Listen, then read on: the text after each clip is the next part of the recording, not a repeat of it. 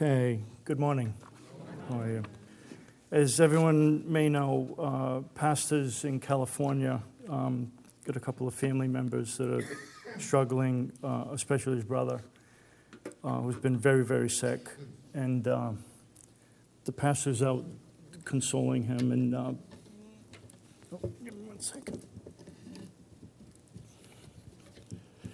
So the, the, the pastor's out there consoling him and uh, doing everything he can to, to, to bring him to, to the Lord. Um, so if you can hold him in prayer there. All right. So a few weeks ago, the folks from CareNet were here, and they, um, they pointed out that we're between Mother's Day and, and, and, and, and Father's Day. And when I heard that, it, it made me think about, you know, um, it'd be nice to talk about values because mom and dad is kind of where our values start. You know, those are the first people that we get our values from.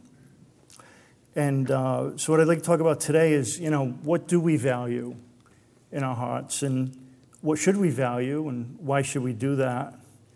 And also, um, what are some of the dangers when we value the wrong things, and what can happen? Where does that lead us to? Uh, so I thought, what better place to start than God's values? Um, he, there's a lot of them, but uh, you know, he gave us ten basic ones, in which he tried to teach us. You know, uh, and I, I use the word try because he, he attempts to, and we, of course, always fight that. But uh, God tries to teach us things, and, and as long as we're willing and receptive, then, um, you know, we move forward a little bit. Um, so, but we're not always as open as we, we should be, really. Uh, we always like to think, I, you know, I got it under control. I'm, I'm all set. Don't need any help. So, with that, let's turn to Exodus 20, uh, which is right in the beginning, the very beginning. It's like the second book. Um, and, and I'm going to spend most of the time on a couple of key items. But we'll, we'll talk about all of all 10 of the commandments just to kind of get us started. So if we get to Exodus 20, if I can get there myself, um, what I'd like to do is go down to verse 17. Okay, we're going to start at the bottom on number 10. And, and God said, you shall not covet your neighbor's house. You shall not covet your neighbor's wife, male or female servant, or donkey or ox, or anything that belongs to your neighbor. And what I'm thinking there is God's basically saying, hey, respect what isn't yours. In other words, if it's, if it's not yours, don't pine for it. Don't, don't try to obtain it, even in your mind. Um, so then, if we move up one, we go to number nine, it says, Do not give false testimony against your neighbor. Respect the truth. Well, if you think about that, oh, the truth is yours. It's your story. You know, anything else is somebody else's story. A lie is not yours, it's something else. So, you know, when I think about that, I, I think of, again, you know, respect what's not yours. If we move up the next verse, sh- thou shalt not steal. Again, another, you know, we're seeing a trend here. Respect what's not yours to take. Don't take away someone else's.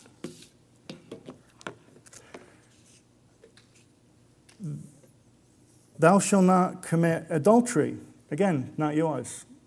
There's a, there's a theme here, there's a trend. Thou shalt not murder. Again, respecting life but more importantly, you're respecting someone else's life. It's not, not your life, it's someone else's. And as we started, honor your mother and father so that you may live long in the land of the Lord that, I'm sorry, in the land the Lord your God is giving you. In other words, respect your teacher. Um, you know, the parents are the, are the first to teach the, their infant children. And then from there, they go to God's teachings and the schools and, and other things, but it's the parents that start it all. And then when we get to the top four commandments, all four of those are about respecting God. So the bottom six, the last six, are about respecting other people's things or things that aren't yours. And the top four is about, about respecting God. So if you look at number four, it says, Remember the Sabbath day by keeping it holy. Six days you shall labor and do all your work, but the seventh day is a Sabbath to the Lord your God. On it you shall not do any work, neither you, nor your son, or your daughter, nor your male or female servant, nor your animals, nor your foreign, nor any foreigner residing in your towns. For in six days the Lord made the heavens and the earth, the sea, and all that is in them. But he rested on the seventh day.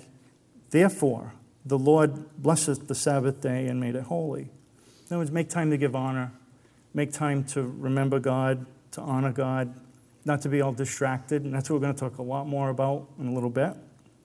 This is kind of a segue into what I'm really going to go over. So if we go to the third commandment, says, You shall not misuse the name of the Lord your God, for the Lord will not hold anyone guiltless who misuses his name. So again, respect, respecting his name, his holiness, everything that he's about. So you, you don't want to uh, get distracted and you forget that. Of course, the more distracted you get, the more you slide away. Now, the top two are very similar in that, again, this is really about honoring God. But I think more importantly, it's, it's God giving us some kind of, uh, uh, of a warning that says, don't be fooled, don't be foolish. So, the second commandment, God tells us, you shall not make for yourself an image in the form of anything in heaven, above or on the earth, beneath in the waters below. You shall not bow down to them or worship them. For I, the Lord your God, am a jealous God, punishing the children for the sin of the parents of the third and fourth generation of those who hate me, but showing love to a thousand generations for those who love me and keep my commandments.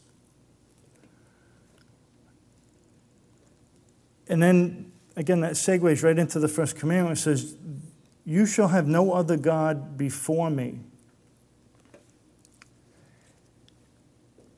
And then I think it drives home if you go down to verse 23, which is just a little lower. It says, Do not make any gods to be alongside me. Do not make for yourselves gods of silver or gods of gold. And I go back to what I was th- you know, thinking of a little earlier, which was I am a jealous God. Well, what's God jealous of? Jealous of what? Uh, if God, God is everything, has no equal, what's to be jealous of? It's like you being jealous of an ant. You're not going to run, yeah, that, you know, the ants really got me nerved up. You know, God's not going to be nervous of anything. So, so what's God saying there when he says, I'm a jealous God? And, and I think what he's saying there is it's not, it's not being used in the same way that we think of jealousy. I think God's trying to help us understand that we don't want to go down a slippery slope where we start with fascination, usually. Things interest us. We have something that we really are excited about. And that fascination can easily morph and continue to grow into an obsession. And, and that's really what I want to talk about today is all that.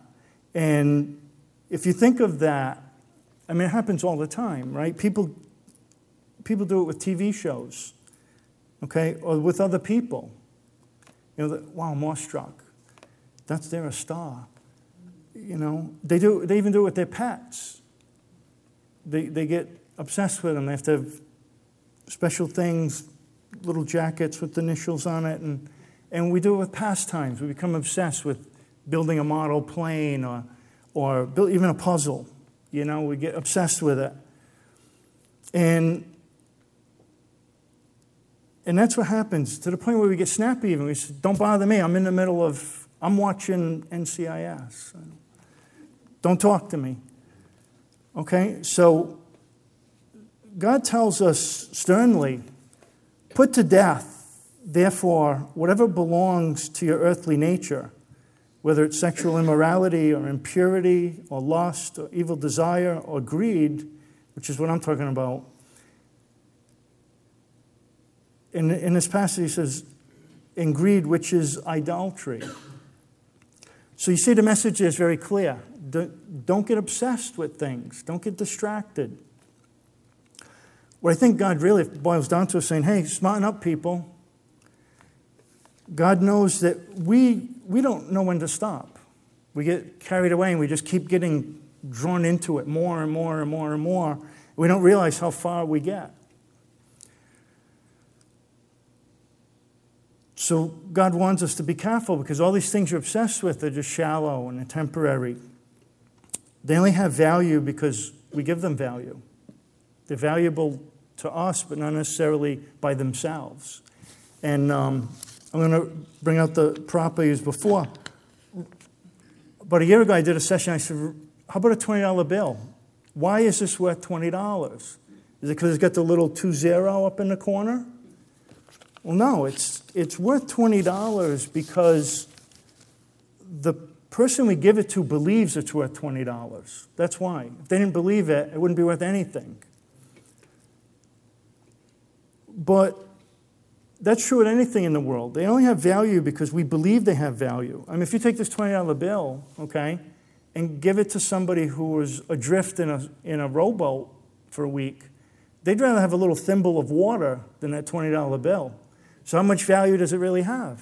It only has value when we give it value.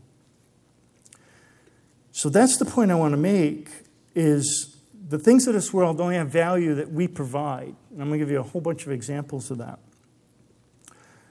But what's different is God has intrinsic value. God's value is built in. Intrinsic means self contained. It doesn't need, doesn't need any outside influence, it's all within. Everything else on the earth is outside value. It has no, no value inside. So we don't give God value. God has his own value. We give value to everything else. So, what's some more reasons that God warns us about idols and being obsessed with things and obsessions? And, and I'm not just talking about the golden calf. Okay, this is all kinds of things. I said, it could even be a puzzle. Because what we own actually owns us. Okay, and that's, that's one of those things I think people forget is the more things you own or the bigger or more elaborate things you own, the more they own you. Why? Because one, we feel really connected to these things, so we're very defensive of them. We want to protect them. We go out of our way to you know, shelter them from things, okay? And, and it can be, like I said, it can be a car, it could be money, it could be a building, it could be a boat. It can even be success or celebrity. And I don't just mean Hollywood, I mean being the big shot somewhere. Okay, that all takes something away, it takes an effort. we're constantly slaving to those things. We're cleaning them, we're maintaining them, repairing them, storing them. There's an endless stream of things we need to do that enslave us to these things that we think we want. Anybody who owns a boat would know that. Okay, or even your car, you got to wash it and vacuum it, and it breaks down. And so all these things take immense maintenance, okay? And that's especially true for, say, the Michael J- J- Jacksons of the world, okay? They need constant maintenance. They got to stay on top. They always need another hit. They need, uh, they need to have that star power. And what happens? They kill themselves over it. They can't, they can't stand it because as soon as they're out of the limelight, they just shrivel up. There's nothing left. Again, there's no intrinsic value the value's all been given to them by people. So when they stop having that star power, nobody's giving them anymore, they, they, they spiral and they crash. Because again, it has, it has no real value. It's all been man made, it's hollow, it fades, it shrivels up. You know, like the How- Howdy Doody show. Everybody, you know, years and years ago, there's probably a bunch of people that don't even know what it is if you're younger. They, but that was the giant show. Everybody had to see Howdy Doody. And now, do you know anybody that runs home to make sure they catch an episode? That they don't miss any or listen to some of the old songs? They, again, it's temporary value, has no staying power. But Jesus gives us, gives us a boost, He gives us a way up, He gives us an exit strategy out of this cycle that we can get drawn into. So, with that, let's spend a little time in Luke. Um, you can turn to that. It's, it's Matthew, Mark, Luke.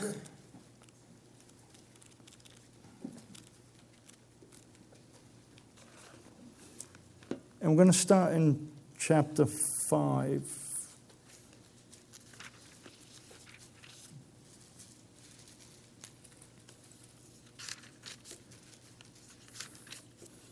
So if we turn to 511, we notice that the disciples did something a little different than what we usually do. They walked away from their, their things. It says in, in Luke 5:11, so they pulled their boats up on shore and left everything and followed him. That's hard to do. You know, you just leave everything behind. That's the opposite of what I've been leading up to now. I've been everything I've been talking about is were accumulating. They walked away from it all. So to show you how hard that is, if you if you just fast forward a little bit to um, 18 chapter 18, verse 28. That's where we're going to hang around for a little bit.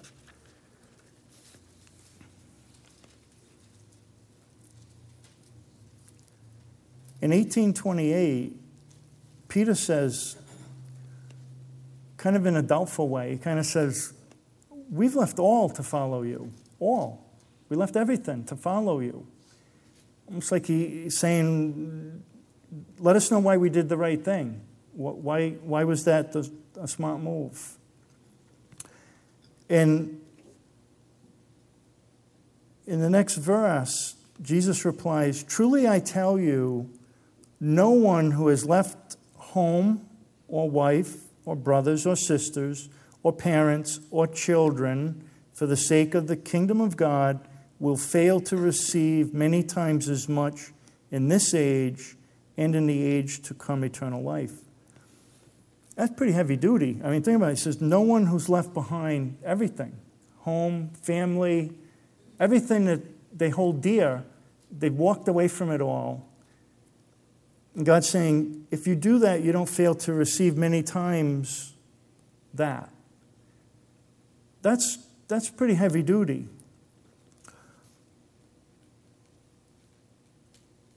And then Jesus gets even a little harsh I'm going to explain it. If you go to um, Luke chapter 9,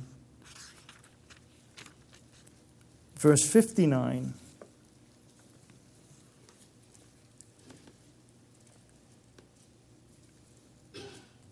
Jesus says, He said to another man, Follow me.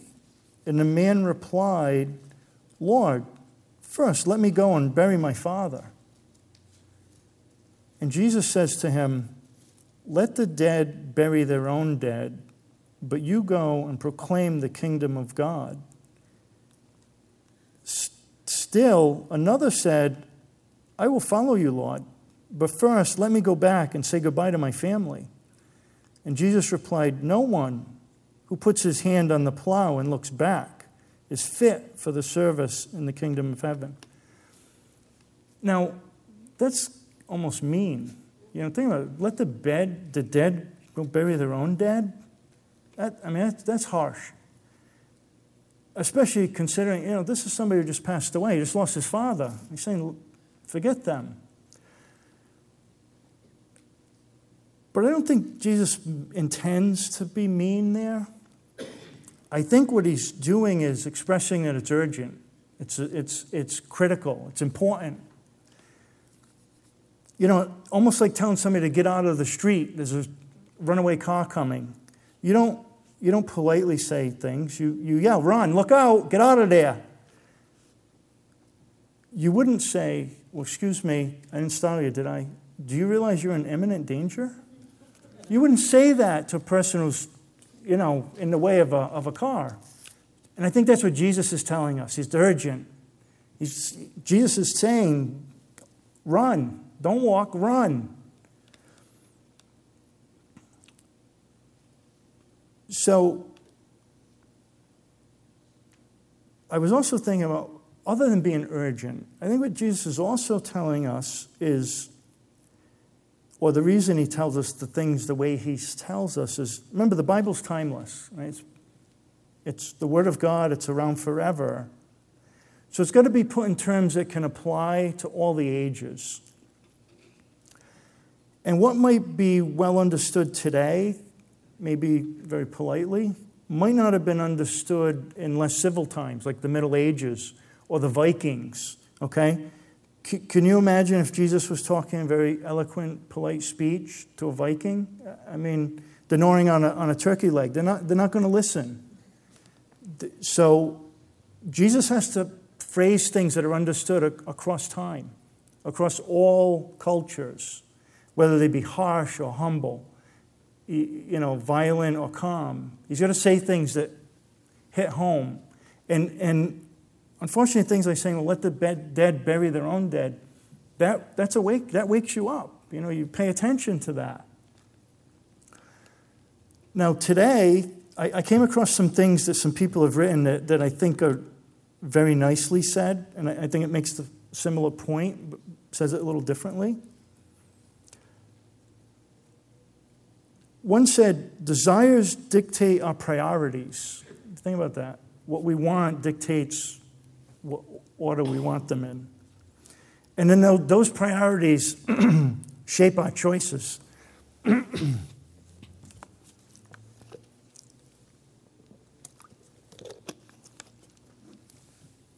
but most importantly, our actions display those priorities. So, what we do is really a, a display of what we feel. Another writer says, How can we be truly happy if our beliefs and values are different than our actions? In words, how can we think one thing and do another? How can our actions be different than our beliefs?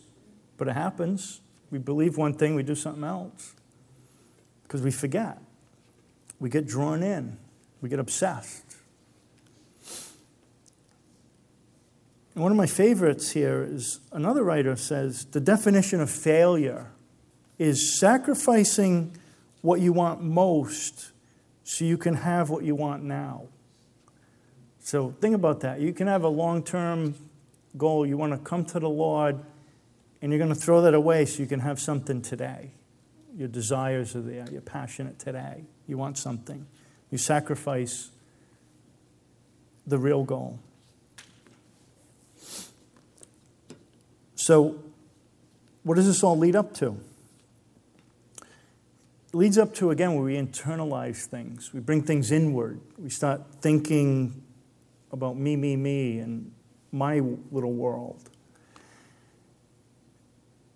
And what happens is we can start to idolize ourselves. So we're not just idolizing things anymore and getting obsessed with things, we start getting obsessed with ourselves. And what happens? They build statues. Right? You see this in China or Russia. They statues of Lenin or Chairman Mao, big statues. They do self portraits. The kings and emperors always have all these paintings made and hang them up all around themselves. All right? So we get obsessed, we get idolized with ourselves. And don't think that's just days of old and kings and emperors. Today, what happens? All the kids on Facebook, right? They do the selfies, right? I think that's the lingo. What do they do? They, they, they take a picture of themselves. This is me in front of the mirror. This is me in front of a different mirror. This is me with my new outfit.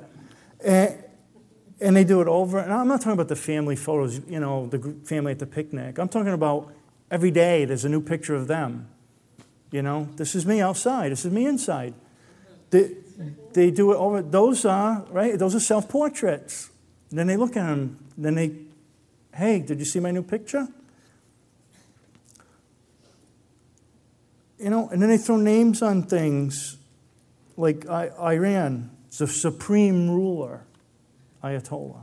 He's supreme, supreme of, I, I don't know, all the other rulers, I guess. So that's what happens. We start to internalize, we start bringing it all in. Okay?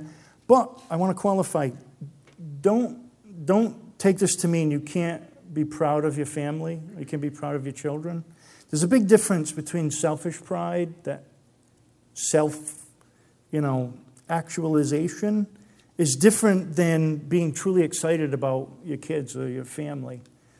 Okay? There's a difference between being a proud parent and saying my graduate, you know, and and getting those pictures and posting those are different. That's that's you being very excited and feeling good about them. That's that's not the same as an emperor having a picture of themselves hanging in the palace.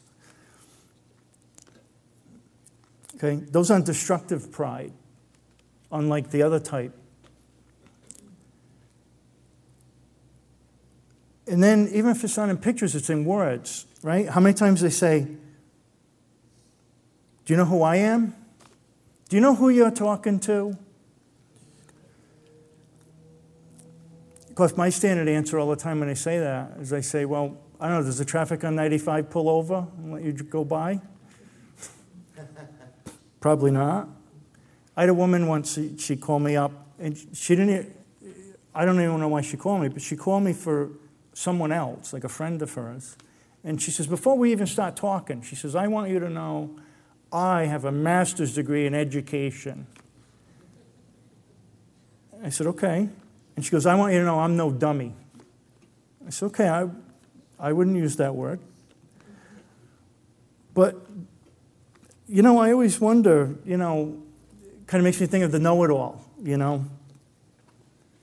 Well, I know this and I know a little bit about everything. And I always wonder, are they elevating themselves or are they just kind of covering up for something? Are they really just really nervous? They're going to make sure you know they're important, that they know what they know. So I always wonder, is it, you know, is it really a cover up? You know? Or they'll get really expressive, you know, hey, I call the shots around here. It's all about me. I'm the one that makes these decisions.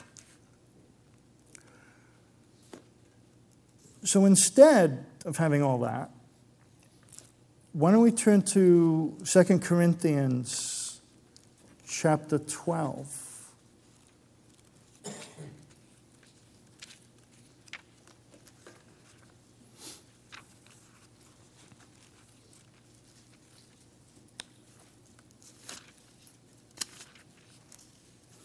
We'll go to verse 6.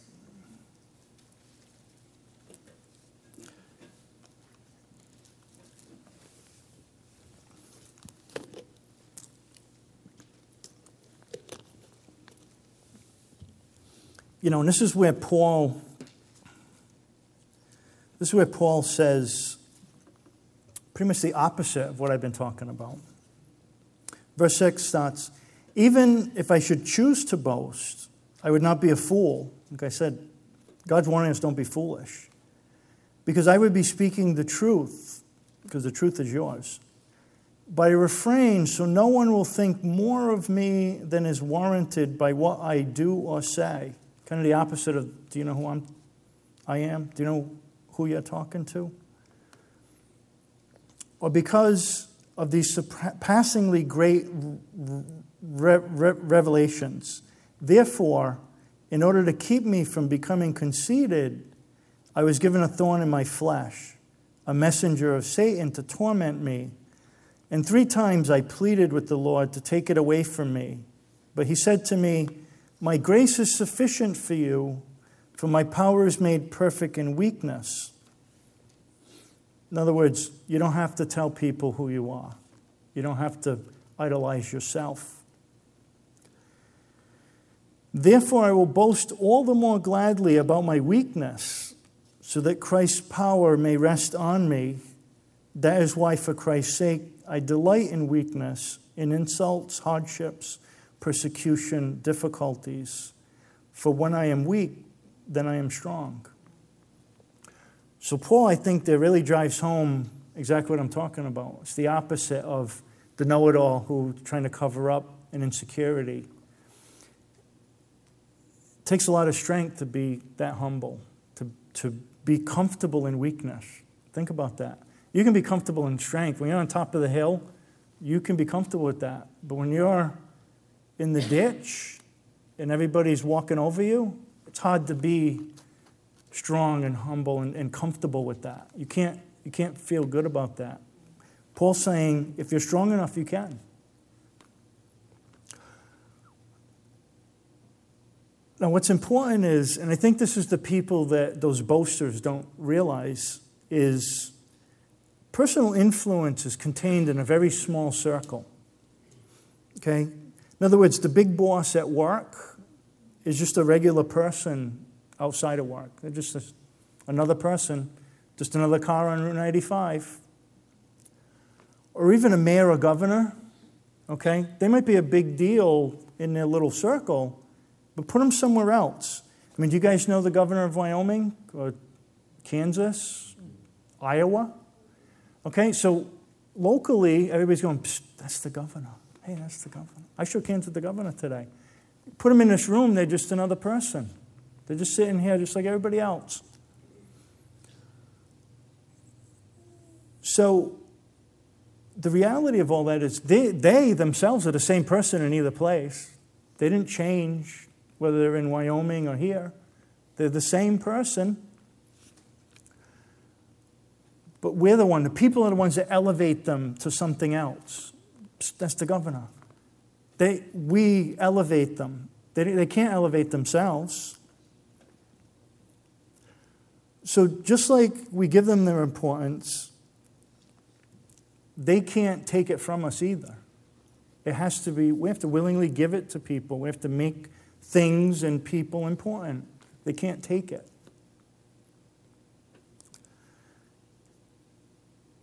And that influence that they have is only in a little circle, again, a little environment. Here's a, a visual, okay? If Brad Pitt was here today, people would leave and they would say, Hey, I met Brad Pitt at church. Really? What was it like? Tell me some more. Is, you know, did he tell you anything personal?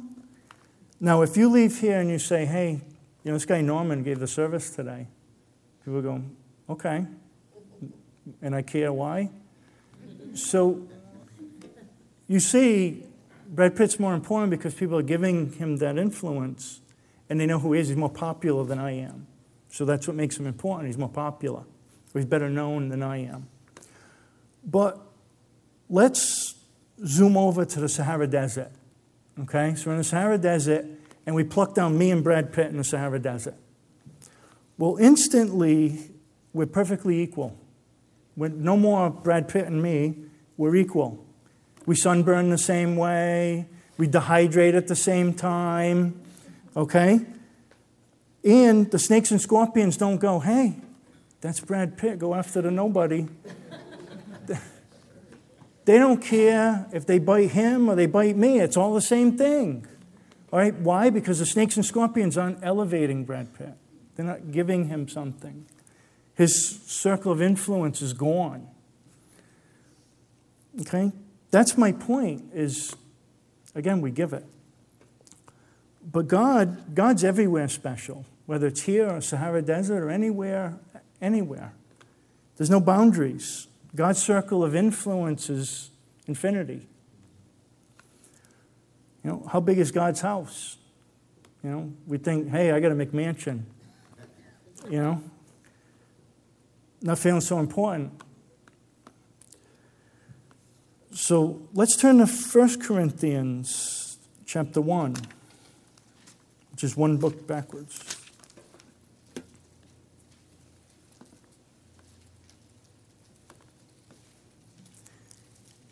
And here again, Paul is saying to us, chapter 1, verse 26. Chapter 1, verse 26. Paul says to us, Brothers and sisters, think of what you were when you were called. Not many of you were wise by human standards. Not many were influential. Not many were noble birth. This is important. Verse 27 says, But God chose the foolish things of the world to shame the wise. And I think about the celebrities, you know, the star power. What do they do? They're all, they have alcohol problems, they're speeding tickets, they get in a fight with the, the police, they're arrested, they, you know, they shave their head. They, you know, there's an endless supply of things that God puts in front of them that they shame themselves. They, they strip themselves of their own influence, their own glory. So Paul continues God chose the weak things of the world to shame the strong. You know, and I think of things like the building that collapsed in, in Bangladesh. Um, it was a garment factory that eight floors of building that collapsed, killed a thousand people. And why? Because the owner, who was a big shot, big deal, had all the connections and didn't need to use good materials, didn't need to meet building codes, didn't need to do anything. And literally, the building shook itself apart. The machinery just shook the building till it collapsed. And now that person's arrested and in prison because they violated all that. Again, the circle of influence was great locally, but it wasn't great through the whole country. it wasn't great enough to get outside the law.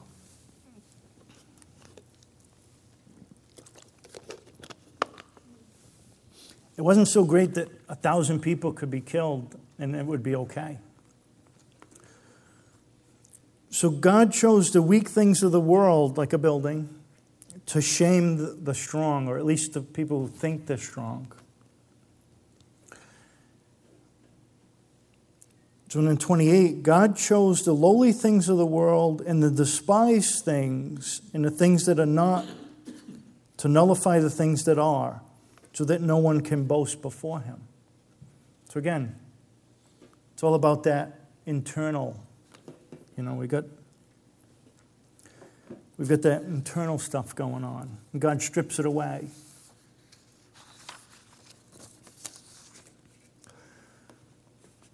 So the people who idolize themselves can't trust anything but themselves.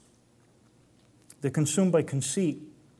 But I think in reality, what they are is they're consumed by fear because they, they bring it all in and they, they can't, again, it takes a lot of courage to lay in the ditch and be comfortable. It takes a lot less courage when you you keep it close to yourself and you're in control of everything around you. So I think those idolizers are afraid. They're afraid to leave the, their little sphere. So faith isn't for the weak. It takes a big person to be truly humble, to surrender. In, in Colossians, we read, Therefore, as God's chosen people, holy and dearly loved, clothe yourselves with compassion, kindness, humility, gentleness, and patience. And even further in Matthew, we hear, Take my yoke upon you and learn from me for I am gentle and humble in heart, and you will find rest for your souls. So God's promising us be humble, and you will receive peace and kindness and rest for your soul. So, you know, is God for the weak or the strong? It's really both, right? It's strong, strength through weakness. That's what Paul tells us.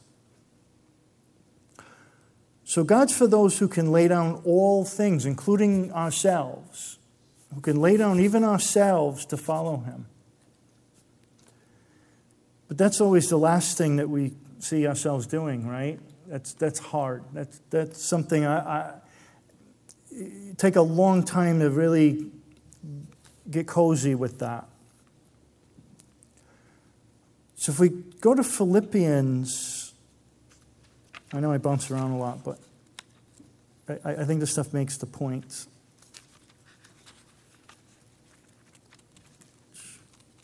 Philippians, which is right after Corinthians. Um, Philippians 2 7.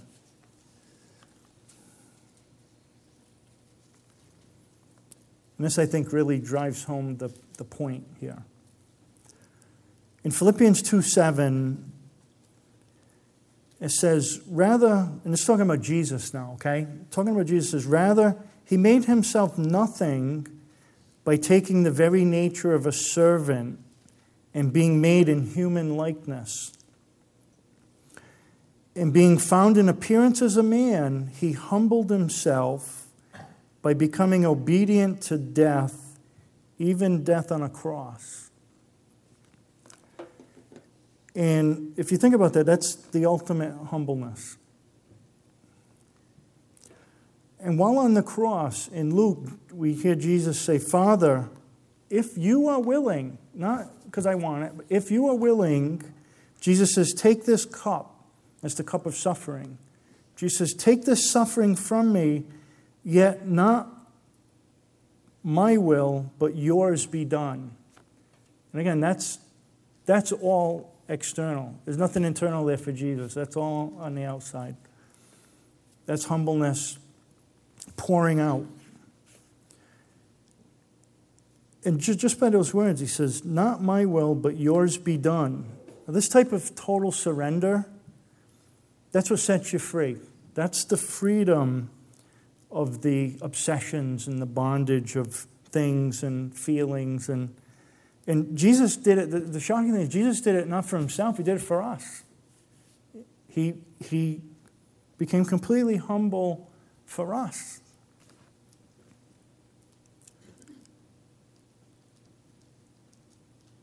So, like I've been saying, it takes a lot of courage to be able to lay ourselves down and lay aside our things and, and again, pull our boats on the shore and leave everything to follow Him.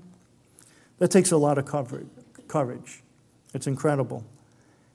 And what it really does is, is it takes a giant leap into faith. We gotta, we gotta go head first right into faith. Again, that, that um, requires a lot of effort and a lot of work. Okay? Let's pray.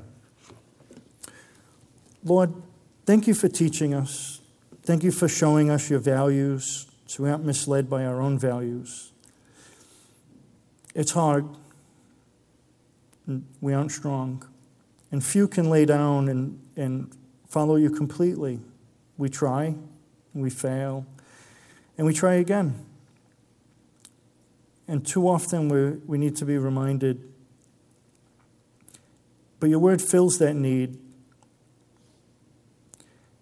And most of all, thank you for loving us without condition. Amen.